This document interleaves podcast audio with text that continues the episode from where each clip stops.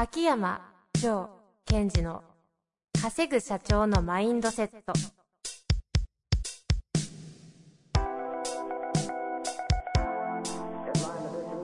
なぜ一流の経営者たちはぶつかる壁を次々と越えられるのか。そこに隠されたマインドの正体。ポッドキャスト「稼ぐ社長のマインドセット」は上場企業から中小企業まで。エグゼクティブコーチングトレーナーとして人材開発を行ってきた秋山城賢治が経営や人生で役立つマインドの本質について分かりやすく解説しますこんにちは、遠藤和樹です。秋山城賢治の稼ぐ社長のマインドセット。秋山先生、本日もよろしくお願いいたします。はい。よろしくお願いします。さあ、今日も質問来ております。早速、よろしいですかね？はい。いきたいと思います。えーこの方、経営者の方からご質問来ております。人の目が気になって仕方ありません。うん。取引先から自信がないように見えていないかと無駄に考えてしまったり、相手の評価が自分よりも高い時に逆にプレッシャーを感じてしまいます。事業としてはうまくいっているものの、こんなに気にしてしまうのは私だけなのか、そういう傾向の人がいるものなのか、人のメカニズムの観点からご指導いただけないでしょうか。よろしくお願いいたします。はい。よろしくお願いします。ということですね。なるほどですね。どうなんですかこの鬼の量の人間を見てきた秋山先生は。鬼の量この質問を聞いて、え？ややっぱいるんですかこういう質問って？と多いですね。人の目が気になっちゃう。うーん。ということは何が起きてるかというと、人の目が気になってしまうんですということを気にしてるわけですよね。で、今もあったように、他の人いるんですかねとか、それもまあ他の人の目を気にしてるってことですよね。うんうんうんで、まず最初にこれ、私何をお答えするといい感じですか？多いか少ないかまあそこはなんとなく、うんあ。の、経験上どうなのかって話を聞きたいですが、そこではなくて、まあでもそこまず話すと、はい。多いです。多いんですね。すごい多い。うん。で、まあ、100人中150人ぐらい。あの、計算はないですよ。まあほとんど多く、ほとんどの人です。ほとんどの方が。はい。で、うんその時に、そのことをうまく使えてる方とうまく使えてない方がいますよということですよね。ほうほうほう。まあみんなそうだが、それをうまく、秋山先生で言うリソースに使えてるかどうかみたいなところは、人によって違う。はい。で、うまく使えてる人はどういう人かというと、まあ、人の目を気にしてるイコール、相手にいい印象を与えるために、ちょっとそこを意識するってことじゃないですか。うんで、全く気にしないと、自分が好き勝手やってたら、えっ、と、相手にこういう風な影響を与えたいたいのに、違う影響を与えちゃう場合もありますよね。うんうん。ですから、いいように使ってる人の場合、私も実は気にしてますが、気にし方としては、相手にいい影響を与えるために自分をデザインをするという意味では気にしてるといえば気にしてます。その自分をデザインをする。うんうん。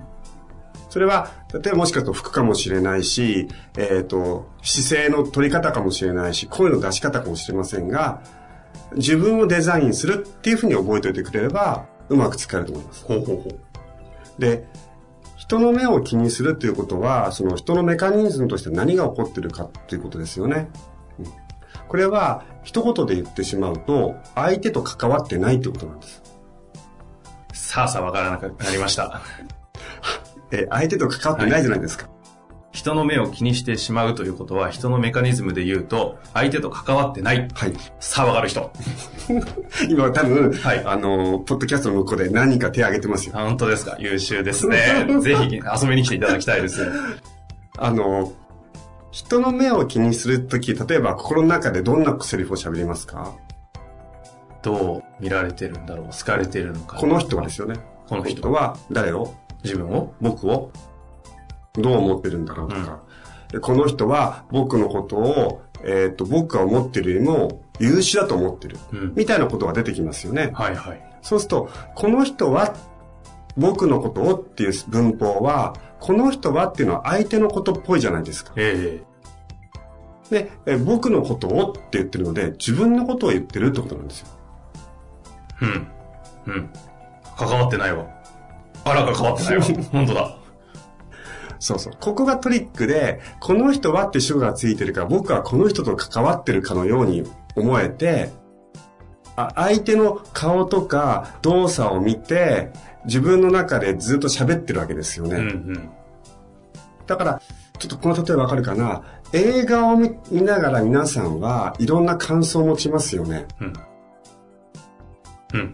この映画面白いなとか、はい。僕だったらここではこうするだろうなとか、そそれと同じことをしてるんです。それが映画のスクリーンの代わりに相手の表情とか動作を見ながら、この人は僕を、この人は僕はどう思ってんだろう、こう思ってんだろうっていう感想文をずっと喋ってるんですよ。うーん。うんメカニズムが見えてきましたよ。で、えっと、相手にいい影響を及ぼしたいと思うならば、はい。何が重要かというと、あなたがどう思われてるかっていうことを相手に影響を起こすパターンっていうのはどういうパターンかと言いますと、ちょっとこれややこしいんですがついてきてくださいね。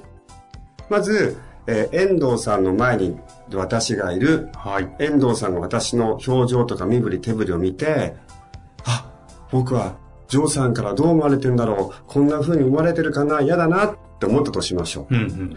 その自分のイメージ、うん妄想が自分のステートに影響を与えますよね。うんうんやばいな、みたいな。うん。うん。この自分の妄想が自分のステートに悪影響を与えて、そのステートが私に影響を与えていくわけですよ。うんうんあの、妄想おじさんみたいうん。うなん感じで。うん。人に影響を与えるときに一周回ってるの分かります？うんで、そうすると私としては、なんかよくわかんないけど、遠藤さんってなんかこう、例えばですよ、おどおどしてるなとか、うんなんか自信なさげだなっていうと、あ、これビジネスとしては一緒にできないなとか、うんうん契約、まあ取引先だとするならば、ちょっと交わせないなみたいになっちゃはいはいはい。う。で、そうではなくって、もっとダイレクトに人と関わるとか、ダイレクトに人を影響を与える方法が別にあって、そっち側を取ってほしいんですよ。うんうん。何かというと、うんあなたがその人からどう見られてるかということを考えるのはあなたの勝手だからお家帰ってやりましょうと。勝手にやっててと。やっててと。そんなことは相手に影響を与えない。あなたがその目の前の方にとどう関わりたいかとか、どうしたいかという私の中で眼差しと呼んでますが、眼差しは影響を与えるんですよ。うんうん。それはステートと置き換えてもいいんですか？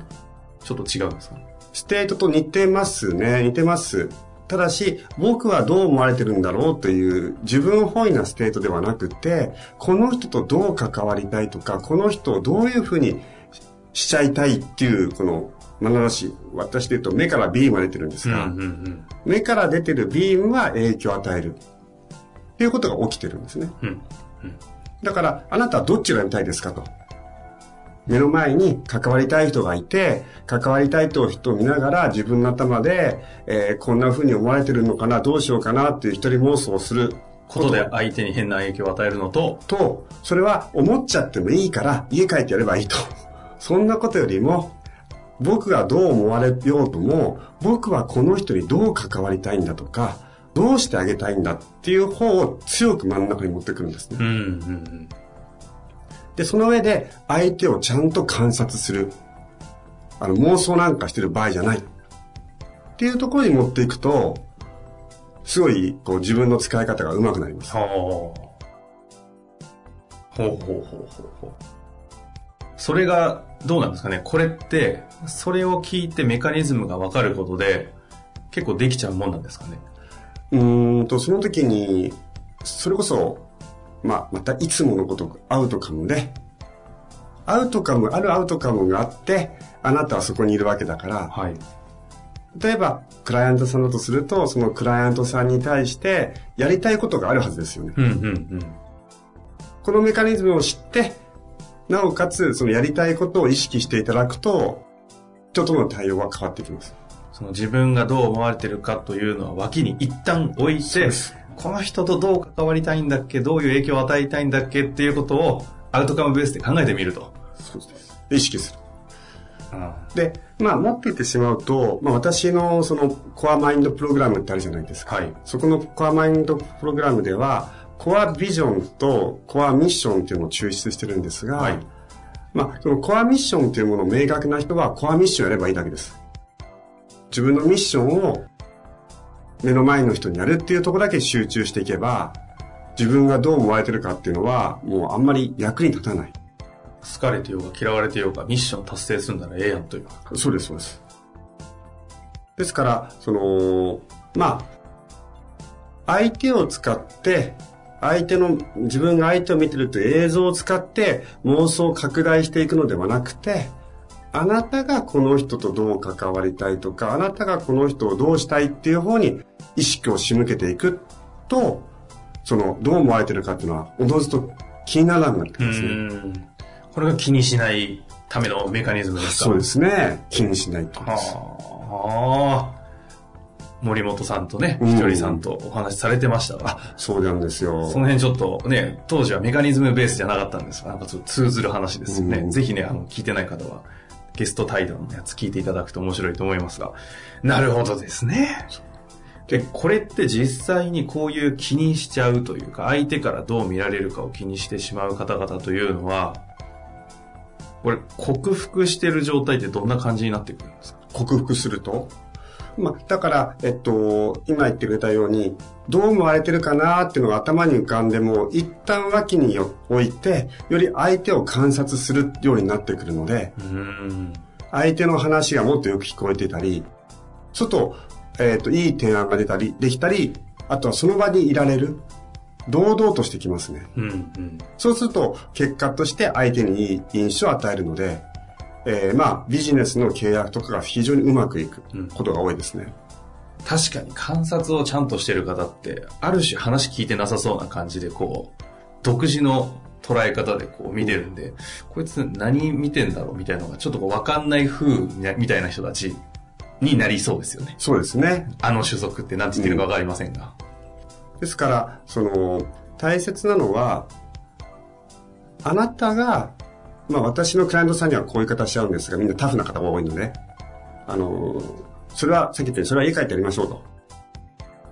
あなたのそのマインドっていうか思考は、何の役にも立たないので、お客さんのためにならないので、お家帰ってやってね。それよりも、その人を目の前にした時に、あなたがこの人をどうしたいかと。っていうところに意識を向けたり、どうしたいかっていうこと意識を向けるためには、相手の声のトーンとか、ちょっとした微細な表情の動きとか、体の姿勢とか、もちろん喋ってる内容も含めて、しっかりとそこを把握していくことが重要だし、うんうん。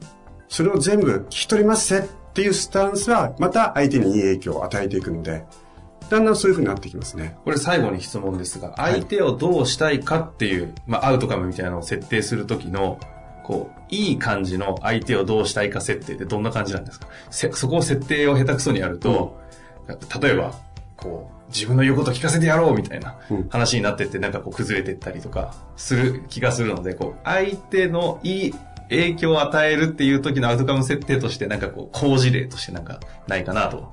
あの、ベースは相手のアウトカムを加速させてあげようですよね。はい、一言でいただきました。ズバリいただきました。はい。はい。というところですうね。んあので、相手のアウトカムを加速させれば、それは相手は嬉しいので、うんあなたに魅了されますよ。相手の、そして相相手のアウトカムを加速させるために相手のアウトカムを認識せざるを得ないので、はい。観察をしなきゃいけない。そうです。そのためには、、自分がどう思われてるかってことを考えてる暇はない。はい。一本取りましたね、筋が。本当に。10秒じゃないんですか いやいや、美しい筋書きができたところでね、ちょっと皆さんも人間のメカニズムとして、人とどう関わっていくかとはい。いうお話を今日改めてしていただきましたのでね、参考にしていただけたらなと思っております。こういった質問もね、なんか久々に面白いなと思いましたので、うん。ぜひぜひ、また具体的にありましたらお待ちしております。はい。というわけで、秋山先生本日もありがとうございました。はい。ありがとうございました。本日の番組はいかがでしたか？番組では秋山城賢治への質問を受け付けております。ウェブ検索で秋山城と入力し、検索結果に出てくるオフィシャルウェブサイトにアクセス。その中のポッドキャストのバナーから質問フォームにご入力ください。また、オフィシャルウェブサイトでは無料メルマガも配信中です。ぜひ遊びに来てくださいね。